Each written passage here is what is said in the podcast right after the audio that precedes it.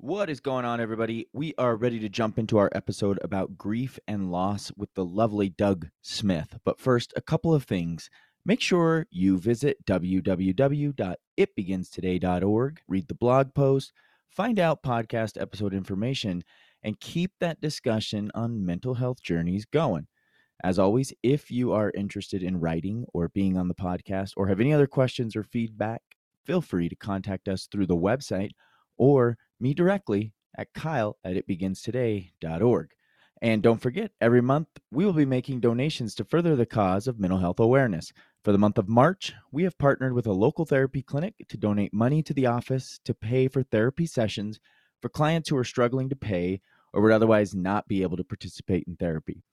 You can donate through the website's Donate Now button, where all of the money collected through that link will go towards this endeavor. So visit the website, make a difference in someone's world. We love you all. And now, Doug Smith.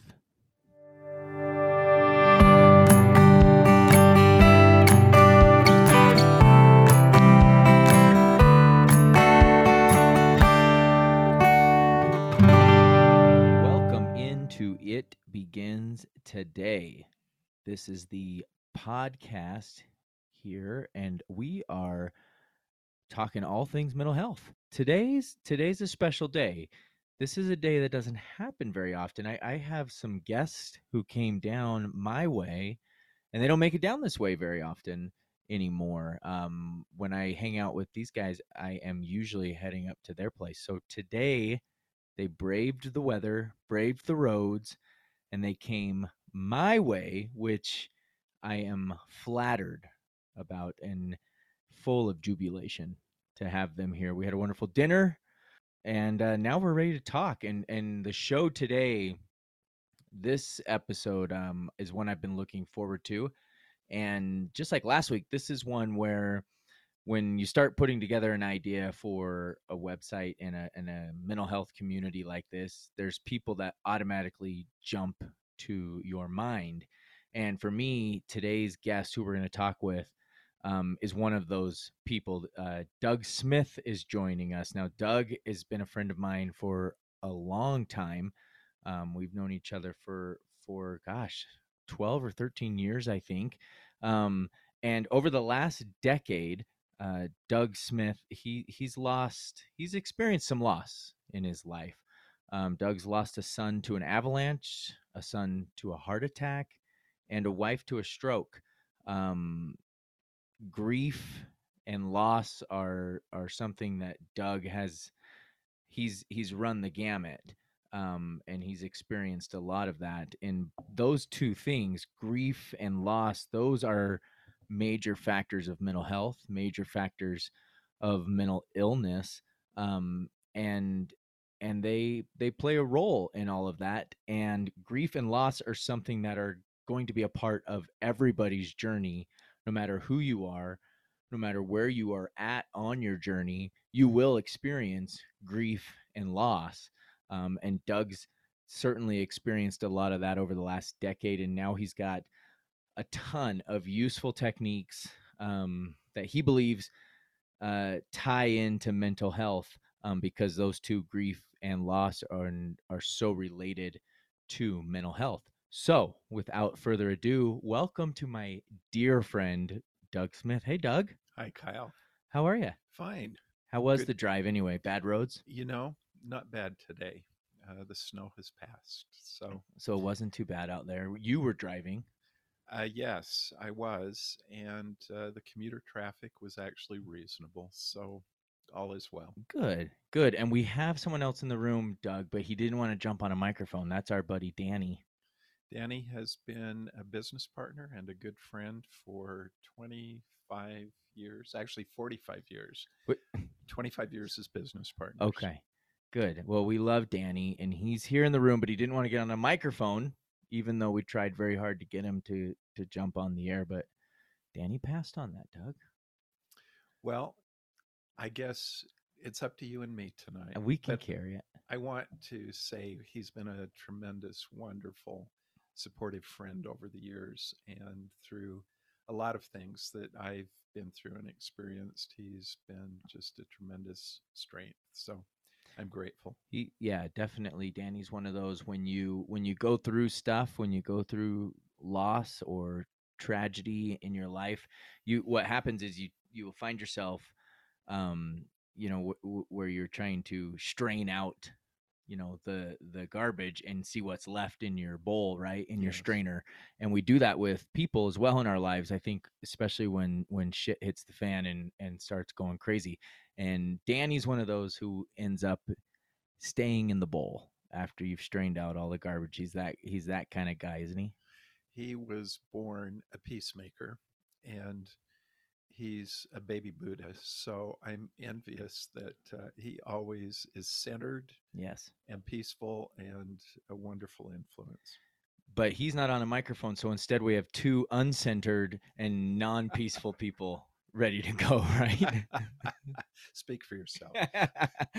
now, Doug, you and I have known each other a long time. I, I, I think I said 12, maybe 13 years. Yes. And we first met um, through corporate events and um, working. Um, you worked for a few vendors that um, my team and I had used in, in my last job. Um, and then we ended up working together for about a year Yeah. with a with a different company. So um, you know we've we've known each other a long time um i would say in the last few years though um that's kind of when we started to really kind of come together more as friends and and hang out frequently and talk frequently and take an interest in in each other's lives um yes. and and you and and danny are certainly two people for me when when all my stuff started going to shit um you know two people that i knew i could count on for sure. I kind of set it up, Doug, when we when we got going here that we're going to talk about grief and loss, right? And and you, um, as you've said yourself, you're you're kind of a, a self-described expert on the topic of grief and loss. So so maybe let's start there. Tell us how has grief kind of come into your life, and and how has it shaped who you are? Well, with the death of two children, uh, about six years apart, and a very prolonged um, death experience, four years uh, with my wife following a stroke and paralysis and daily care and so on. Um, I ended up losing uh, with her death all of my savings, retirement, equity in a home, virtually started over at age 59. Um, that wasn't easy, but I decided that, you know what, people have worse things in life and you'll push through this. Um, loss and grief that you go through with death, um, it's a journey. And after you've gone through your first one, you realize that it helped strengthen you and helped you understand expectations with the next one and the next one but still it's not easy and there are many people out there your listeners who um, perhaps are in situations they're in right now uh, with mental health issues due to the loss of children spouses um, people who are dear to them and um, i have great empathy for people who uh, are in various states of mental health due to uh, grief and losses. And I wanted to also talk on um, grief does not just come from death. There can be a lot of things, a lot of losses in our lives that can cause um, grief, which in turn, I believe, can affect our mental health and our emotional health. And all of these things can cause us to go through um, those stages of grief that uh, Kubler and Ross established decades ago, the five steps of grieving that I think many now have um, turned into seven steps. Um, but nonetheless, there are definite steps we go through. Last week we we spoke with um, a, a friend of mine named Neil Warner. He's an author of a book called My Own Prison, and in this book he discusses that basically everyone we run into and that we meet is suffering from some type of imprisonment within their head, right, or within their mind. That we often think it's people up at the point of the mountain, right, or at a state penitentiary or whatever. Um, but it but it goes beyond that where we we're all kind of walking around in these own prisons that we have going on that are keeping us um, quote unquote incarcerated for lack of a better term um, how uh, when you look at those causes of grief and those causes of loss what does that do for you then when you're out? Because this is a theme I, I like to hit on a lot. There's there isn't anybody you're going to interact with who's not going through something Yeah. right? And that list that you just shared with us is proof of that. I mean that's a thousand reasons for grief and loss and can be applied to anybody in any store anywhere right that you run Yeah. into so how does how does that then impact how you interact with people Well, I have found uh, that here's something I believe in. When we have been wounded, we are more perceptive to the wounded in life. And because of that, it can help you have more sympathy and or empathy for people. And um, I have found over the years that while humor in daily life has been a wonderful technique to um, help you have better emotional mental health, finding humor, that after you've had some hard losses, you also, for the rest of your life, there are certain things you don't find funny anymore and it's kind of this back and forth balance thing. I remember when my um, youngest son was buried in an avalanche and died, and the really raw, hard weeks afterward that eh, you obviously missed him. You were still trying to deal with the reality that you'd never see him and so on. But a well meaning neighbor had handed me a small book, um, as many people do. And you know they do their best to try and comfort and help but you're not in the mood to read you can't even concentrate and i started reading this book and there was one thing in the foreword of the book um, that hit me squarely that i've never forgotten and it's that uh, this concept that when we allow loss losses in life to define who we are in other words, become our narrative of who we are, what we are. Sure. When you allow loss to be your narrative, you lose. And I've decided that that is an absolute truism. Sure. Sure.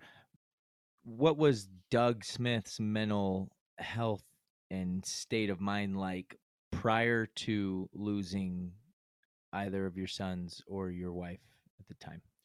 Well, it's odd you'd bring that up because it wasn't maybe a year before. I remember a day I was driving down the freeway thinking, wow, we're a family of seven. How lucky are we that we haven't had one tragedy? And then all of a sudden, for the next decade, you know, about every two or three years, we had some really hard stuff. And um, in the end, most of our family it has made stronger um, and more resilient. But some of the family it has not. And um, they have chosen different ways to deal with it, some that aren't so healthy. And so uh, that compared to now, I can honestly say I'm a much stronger individual having gone through these things. And it has helped me um, conversely, to be more empathetic for other people that you pass every day on the sidewalk, like you say, who are dealing with all kinds of losses, uh, which I believe ultimately figure into mental and emotional health and well being. And um, some people deal well with it, and others spiral down into all kinds of compulsions, addictions, um, that are hard to climb out of. So you say you, I love that phrase and that that idea that when um, loss becomes your narrative, you lose ultimately.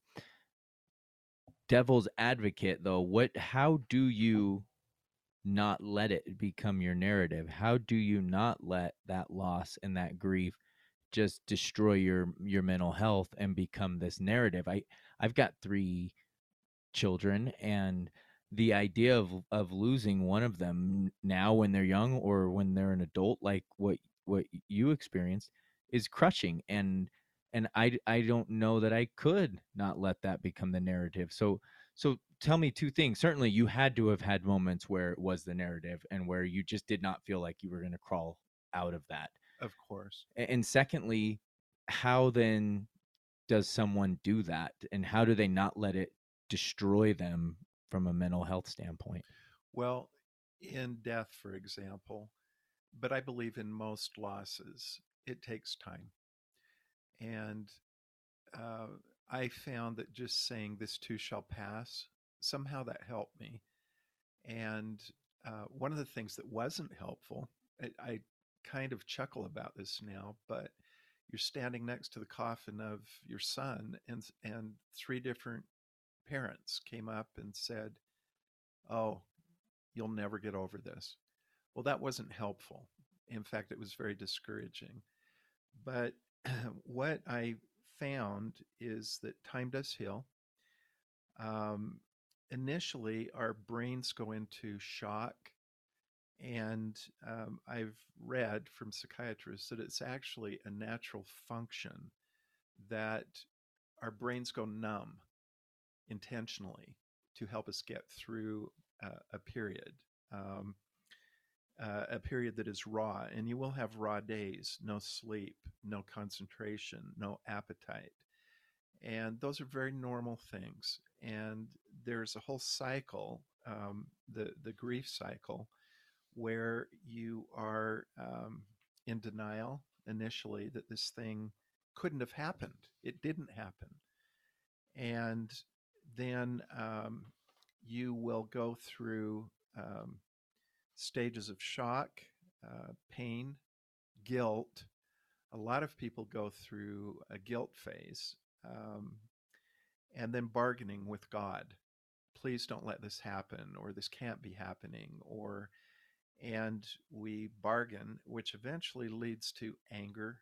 Um, part of accepting um, is that you're also pushing through the unfairness of something, or you couldn't have taken him or her, and um, the blame thing, and going into depression. Um, and then when reconstruction happens, it's really when you have mentally recognized this happened. And I have to take stock of this. It is real.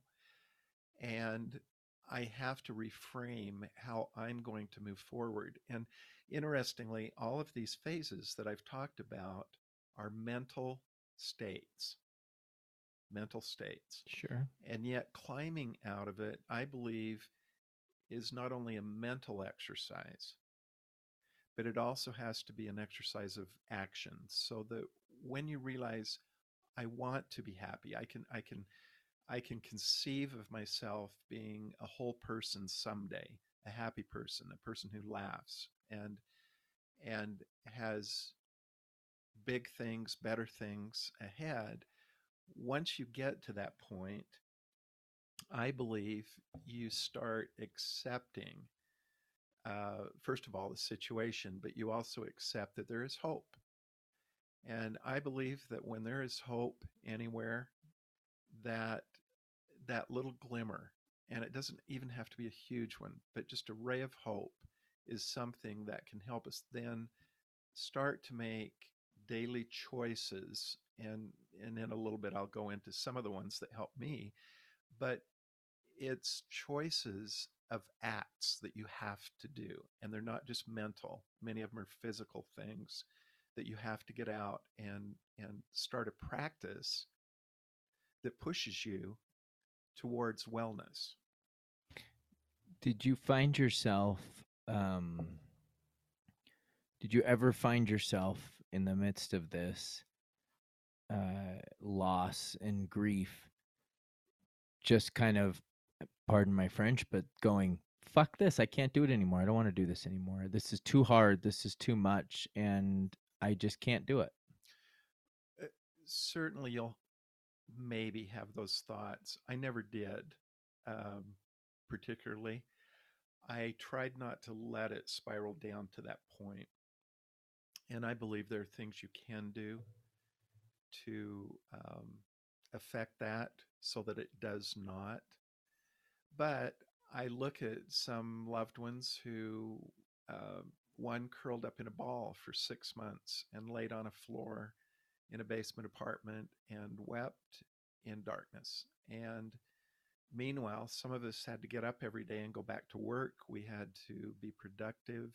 Um, you didn't have time off uh, to sit and wallow in it. And I, eh, I hope some of your listeners will forgive me for using that word, but um, for me, I was not going to wallow in grief. I definitely hurt. I had off hours moments of tears, um, some really hard ones. And yet, those were pretty personal and private.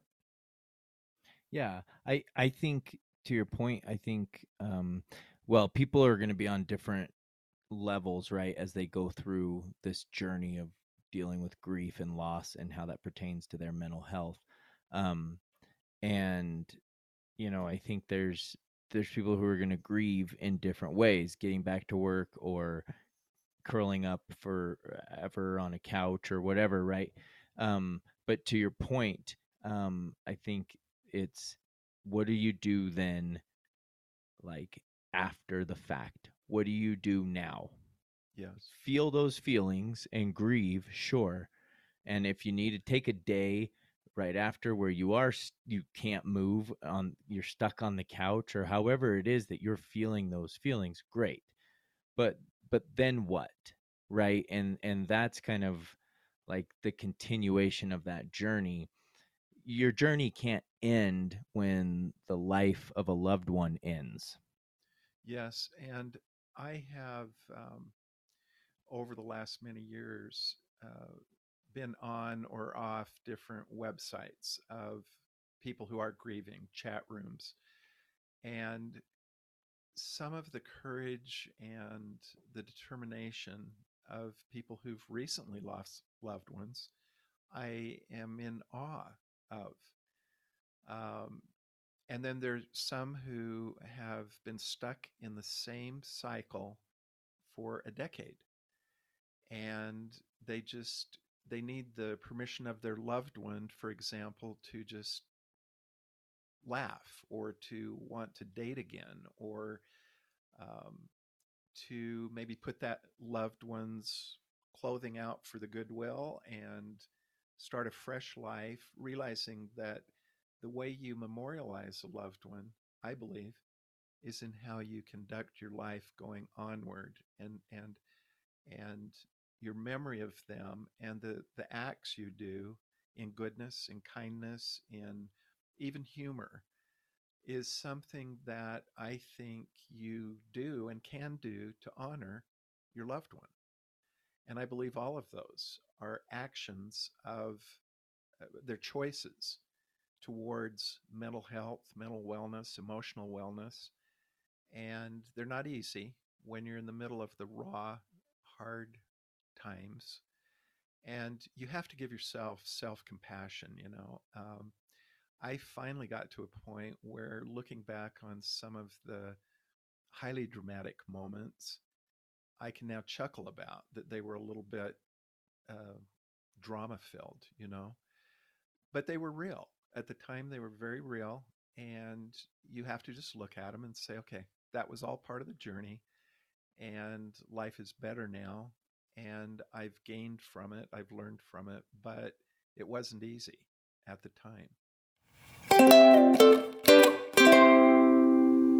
Today's podcast is brought to you by Erklins and Olson, the auctioneers who can do it all.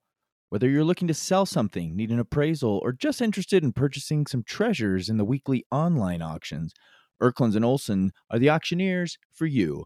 With over 50 years of experience in the auction industry, Erklins and Olson have gained a reputation as leaders in live auctions and, in today's world, masters in online auctions. Visit www.salesandauction.com today to learn more about the upcoming events. Okay, Doug, you said something interesting to me um, this evening while we were eating dinner before we started recording. You had mentioned that when it comes to grief and loss and how that affects your mental health, that it's almost comparable to um, like an Alcoholics Anonymous type mindset where where if you go to AA, anyone who's who's been there or is familiar with it, you know the very first thing you have to do is admit that you're an alcoholic. Admit yeah. that this alcohol has control over your life. Um, and that's step one, right? Before you really move anywhere else with a program like AA. You had compared grief and loss and and how that pertains to your mental health to that, meaning you've got to at some point acknowledge this is real, this happened, I lost this person, and now having said that out loud and admitted that now I can move forward on my journey and keep moving and moving. Yeah, I was reading a paper, uh, and forgive me, I, I, don't know the acronym of uh, the Professional Association of Psychiatrists, but sure. I was reading a paper on treatment of grief. And the psychiatrist was talking about no true change comes with a patient until the patient accepts sure that this happened and like with aa i mean i'm sitting here right now looking at the 12 steps of aa and it is admitting yeah i have a problem or accepting that this thing is real it happened and um, uh, in aa they talk about believing that there is a power higher than yourself um, greater than yourself that can restore you to sanity. And I would submit that many people going through grief, I mean, even think of a hard breakup uh, with a love. Sometimes you think you're going to lose your mind, that you literally are insane. Right. Sure. And many losses are that way. And um, you're encouraged, uh, for example, to take a moral inventory of yourself and then based on that move forward. And then of course um, aa has other steps relating to uh, you know when you have remorse how you uh, repay people that maybe you've grieved or wronged. Grief and loss aren't so much about that. But i would submit that um, admitting the thing that happened uh, the, this devastating thing and then realizing there are sources and resources out there that can help me. Sure and and i i just loved that comparison because anything you do whether it's aa or dealing with grief and loss or even acknowledging that you actually have some mental health concerns that you that you have depression or anxiety even before dealing with those things nothing before admission of those admitting that those things are real is worth anything because you can't work on anything if you haven't truly admitted that it's there right? Yeah i sometimes when i get on these chat room sites um, people have lost a loved one for five years or more and they're still saying i can't believe he's gone. It was his birthday yesterday and i just can't accept this. And while I understand, absolutely understand, um, the loss of a dear companion, a soulmate, um, there does come a time when you have to say, I deserve happiness. I believe that a loving creator wants me to be happy and that he has better things ahead for me. And I believe until you get to that point, it's it's about accepting what you deserve.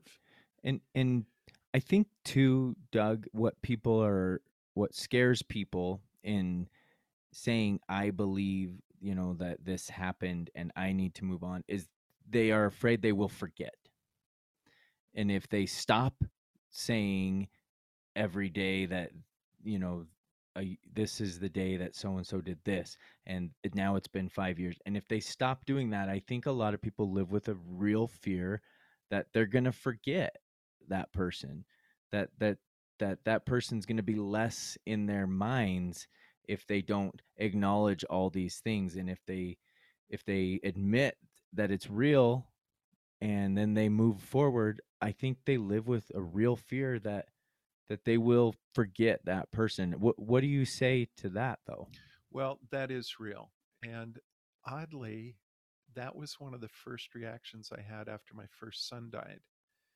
He's going to be forgotten. And now I can look back on all of this and say, you know what? All of us, after a hundred years, after we're gone, we likely will be forgotten. But that's okay. That's part of life. And, but in the here and now, um, it does, if you move on, it does not mean that you have forgotten your loved one. In fact, uh, my family recently, uh, uh, I was really tickled. We, my kids wanted to go down, spread out blankets on the graves of their brothers and their mom on a Sunday afternoon, took a big picnic dinner, lots of little grandkids running around, noise, um, a lot of activity. But we sat and with those little kids told the funniest stories Hmm. about the loved ones that sure were buried there. And on my way home that evening, I was rounding the corner on my street and I thought, do you know what? A miracle just happened tonight. Eight years later, we're no longer grieving in the sense that you think of grief. Our grief now is that we're trying to honor the loved one with really fun, good memories and stories and so on. But that does take some time, you know, to get to sure that point. sure um i i last couple times that we've seen each other and talked i've referenced this japanese art form kintsugi that i'm kind of obsessed with right now. Um it's on my mind all the time. I think about it all the time. I purchased some bowls that that um, reflect this art form of kintsugi.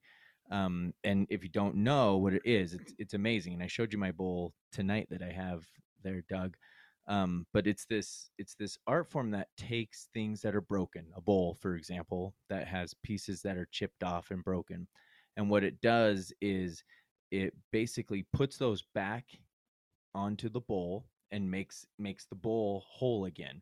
But where the cracks are where the pieces had broken off um, you use you mend those areas basically um, and i'm just reading it, there's lots of things you can you can do to mend it. Use like a lacquer that's got like powdered gold or silver or um, platinum or something along those lines right that that mends these cracks. And then you you end with this bowl or cup or whatever that looks broken. You can tell it's been broken but the the pieces have been put back together and and the bowl as a whole now is even more beautiful than had it not gone through that. Because of the the cracks, the right. character, the it's obvious um, that this thing has been through life. yeah. Yeah and and that's what makes it that much more beautiful and you that's what makes you look at it and go wow this is something that can tell a story that that can share some experience that's been through some stuff. And now it's been it, no one quit on it. It was broken it was a broken bowl no one threw it away in the garbage and said this bowl's useless now it's it's something that was broken could have been thrown away and is now made gorgeous and you learn from that and and in our lives those are the things that we go through that make us one point a beautiful functioning full Vessel. vessel that that has been through some stuff Yeah. And um, interestingly, I believe each one of us came to this earth life with an individual contract. And my contract may be very different from yours in terms of what I'm supposed to do, accomplish, learn, uh, experience. And my vessel may end up looking different than yours. Um, but nonetheless, what what was that contract that we came here for? You know, Sure. and in my mind, religion aside, it is a spiritual journey.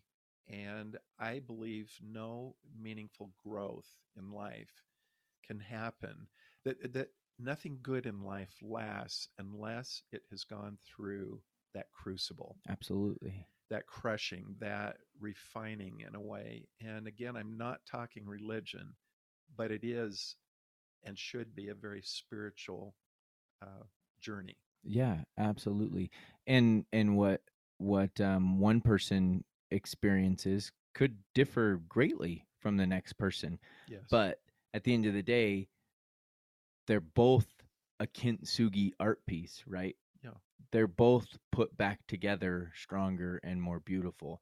Um, but just like with that art form, you have to take those steps, right? You have to gather those pieces. You have to use that lacquer medium, whatever it is, to put them back together to get that final product. Our lives are the same, right? Our mental health is the same, and how we deal with grief and loss and how that um, impacts our mental health is the same.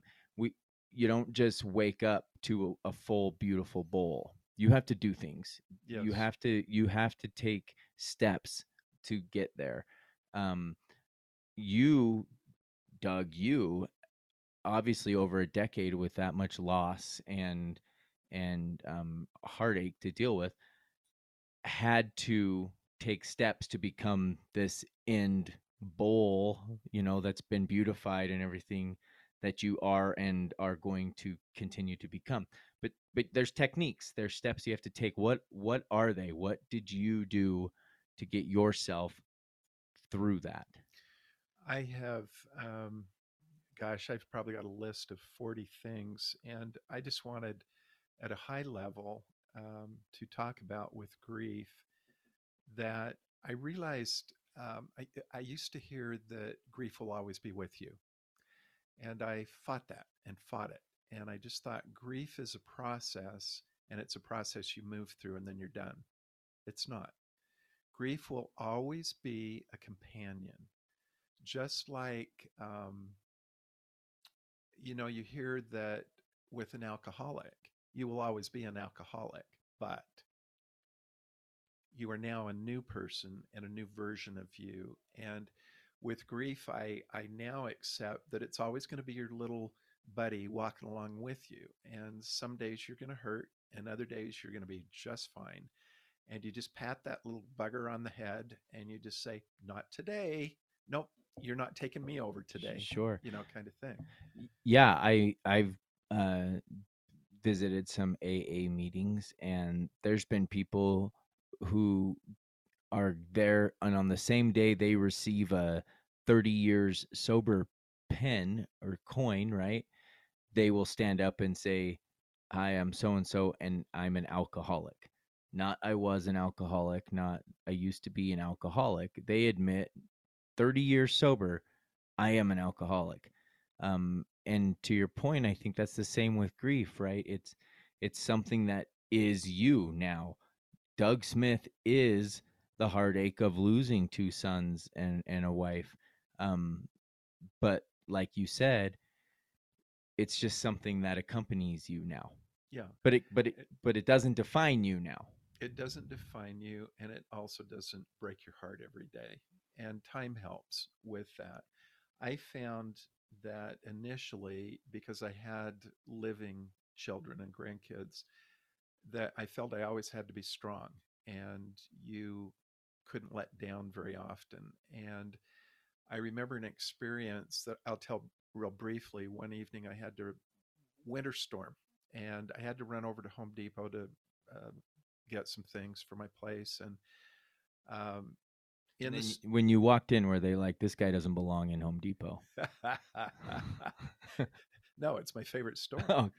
Um, but I it was Christmas time, and I had I I bought several of these fake big silk red poinsettias to put on the graves of my loved ones, and it just so happened pulling out in this almost blizzard conditions. I'm at this stoplight, and across the street was the entrance to the cemetery, and I thought, ah, heck, I'm just going to go over and put these uh, poinsettias in the ground and and so on and I'm driving through the dark in the cemetery, the snow, and I get to the graves and I get out and I pulled these wires out of these pots with these flowers and I went to start sticking them in. And this was about two years after my first death. My long, tall, lanky 27 year old boy, six foot seven, lying six feet down under this frozen ground in winter and it's dark and I could not push these wires into the frozen ground.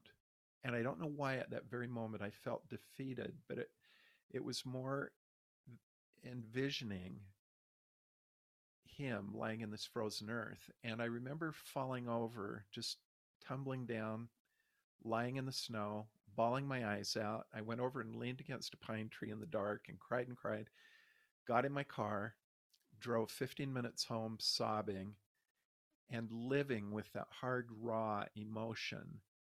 And the minute I walked in the door, and my counselor, I it, that's one thing that I highly advocate is in any kind of mental emotional uh, problem or challenge, having a good counselor, uh, a third party is vital. But this counselor had just told me, you have got to grieve. You've got to sit and dwell with some of this stuff when it hits. And I just thought you can keep putting it off, you know?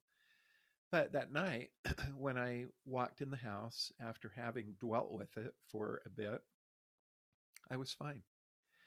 And I never had another breakdown like that. But it's, it's, like something that you've got to just push out. It's something you've got to it's part of admitting it, it is part of feeling it. And again, with losses of all kinds, I think we need to do that. Um, I found that early on, um, understanding what grace was from God, it is a gift, and that there are many tender mercies that come to us. Um, sometimes we don't recognize them till after but they are out there all the time and are given generously to us to help us. Uh, that we do have a loving creator. Talking with trusted friends, um, having a daily gratitude practice, you know, that was something that was hugely helpful instead of dwelling on what you didn't have. What is your daily gratitude practice? Well, I generally lay in bed about when I wake up, five or five thirty, and I'll lay there. And a couple of things that have been very helpful to me. One is lying there counting your blessings, and secondly, it's asking who today do I need to um, be mindful of? Who would it help today to impact their life or to lift or help or, you know, comfort? And it's really crazy sometimes the voices if you'll listen um, the people that you're drawn to and sometimes it's because they have something for you not that you you know i sure. I'm huge on this thing that often the giver is actually the taker yeah in life for sure. you know? Yeah absolutely. Um and i did eventually learn just be kind to yourself good heavens none of us have rehearsed right. this thing called life, you know, and let alone hard losses. You haven't rehearsed them. Do you know? It, it's funny that you say that. I I look back over my life and some of the more angrier moments I've had in life are over stuff that I I shouldn't be mad about because it's not something I do that I failed at. Does that make sense? Uh-huh. I mean, I will tell you a quick story. I went on a mission for the LDS church and um, got into playing tennis with some other missionaries up there in that area. And uh, it didn't take long. uh, And I'd never played tennis before, ever in my life. But a few tennis matches into it, and I'm getting my ass kicked by these guys. I'm all of a sudden furious, throwing a racket, shattering a racket, punching fences, and all that. And and now as I've gotten older and, and I've looked back at different things like that, it's it's that idea of like, why the hell am I so upset about something that I have no business knowing how to do? It's I'm new to that. Yeah. And in many ways, these experiences in life, like you said, we're new to that. We haven't had a a rehearsal on this. We haven't practiced. This is our one and only run. And so it's okay. We're going to slip. We're going to make those mistakes. We're not expected to know how to deal with grief and loss perfectly and know how to deal with our mental health perfectly without any intervention or help from anyone else. And and that's so dangerous to to start thinking like that. I found, and I don't know why, but early on, I adopted this idea that there's purpose in everything in life. Things that happen to us, there are reasons, there are purposes. And some would argue, don't you dare tell me that my loved one was taken and that was part of a purpose. And I'm not saying that, but I also believe that in this life, we may not understand the purposes for everything, and it may not come until another existence. And you have to get to a point where you're okay with that. It's like, okay, um, what did this cause me then to be? It caused me to walk in humility, wonder, um, a, a, a belief that someday I probably will understand the purposes of these things. Right. And so many losses, you know, we don't understand when they happen. Right. Um, I have found that uh, so many people want to cycle in victimhood. And after I lost uh, my son, my wife, my home, all of a sudden I was living alone, empty in a quiet apartment. And uh, um, I decided early on that this deafening quiet, I was going to, one of the, the action things that I had to do was have feet under my dinner table regularly. And it didn't matter who those feet were um, all kinds of friends, couples, family. Um, and now regularly I do it about two times a week. And that has been huge in terms of having good conversation. And instead of sitting saying, nobody invites me, nobody thinks of me, nobody, you know, it's that half empty, half full um, uh, analogy. And I have found that if you're proactive with little techniques like that, it can also contribute to better emotional, mental well being. Sure. Well, as someone whose feet have have been under the dinner table there at your house um, a few times, I thank you for that goal that you had because that's oftentimes helped me um, during moments where I needed somewhere to put my feet under a table. Well, I was Um, happy you were there. So thank you. Okay, I want to talk um, about your art. Moving on a little Oh. bit, you are you are one hell of an artist, and and um, that's something I've learned more recently, I think. But you you do some amazing work with your art. You've got a a whole thing, DougSmithStudio.com, right? Is your website, and you have a have a whole thing with your art. And when I'm at your house and when I talk to you about art and you describe art, I can tell that that is something that has played a major role in your mental health um, and in how you process and, and handle things. Tell me more about that. Um, it's interesting you'd bring that up, Kyle, because that was one of the life saving things. Um, in those wee hours of the morning when you're having questions about existence and things you'd been taught, you know, through your faith, uh, and then all of a sudden you're questioning is this real uh, do i really believe this and so on um, i had become enamored with a certain art form called encaustic and it's a very old art form but it uses beeswax resin and fire. You paint with fire. And uh, danny my dear great friend business partner all of that we took a workshop shortly after a lot of this calamity had happened and uh, in encaustic and i just caught on fire uh, pun intended with this new art form Maybe because you actually use fire. you use fire to paint Right. and to fuse your paintings and um, set up a studio uh, in my place and often at one o'clock in the morning when you were just tormented with grief ricocheting around in your your head i would go down in the studio and work and work and work until i was so exhausted i couldn't sleep and uh, one humorous thing I look back on now was a holiday period where I was alone. I was down in the studio working. I was super, it was a hard time of year. And I'm bawling while I'm doing my art. Yeah. and tears literally fell into the Into art. the and- piece. and I look back on that now and I you have to laugh. It's just like, oh good grief, the drama. But um picking up something like that that challenged you mentally, creatively, it was good therapy. And now it has actually turned into a lucrative, wonderful, expressive um, thing Yeah. that's been life saving. Awesome. That's so amazing. It's like I said, it's something you can tell you're passionate about and has played a major role for you in healing and um, continuing on in this this kind of a crazy journey that we are all on together, Yes. right?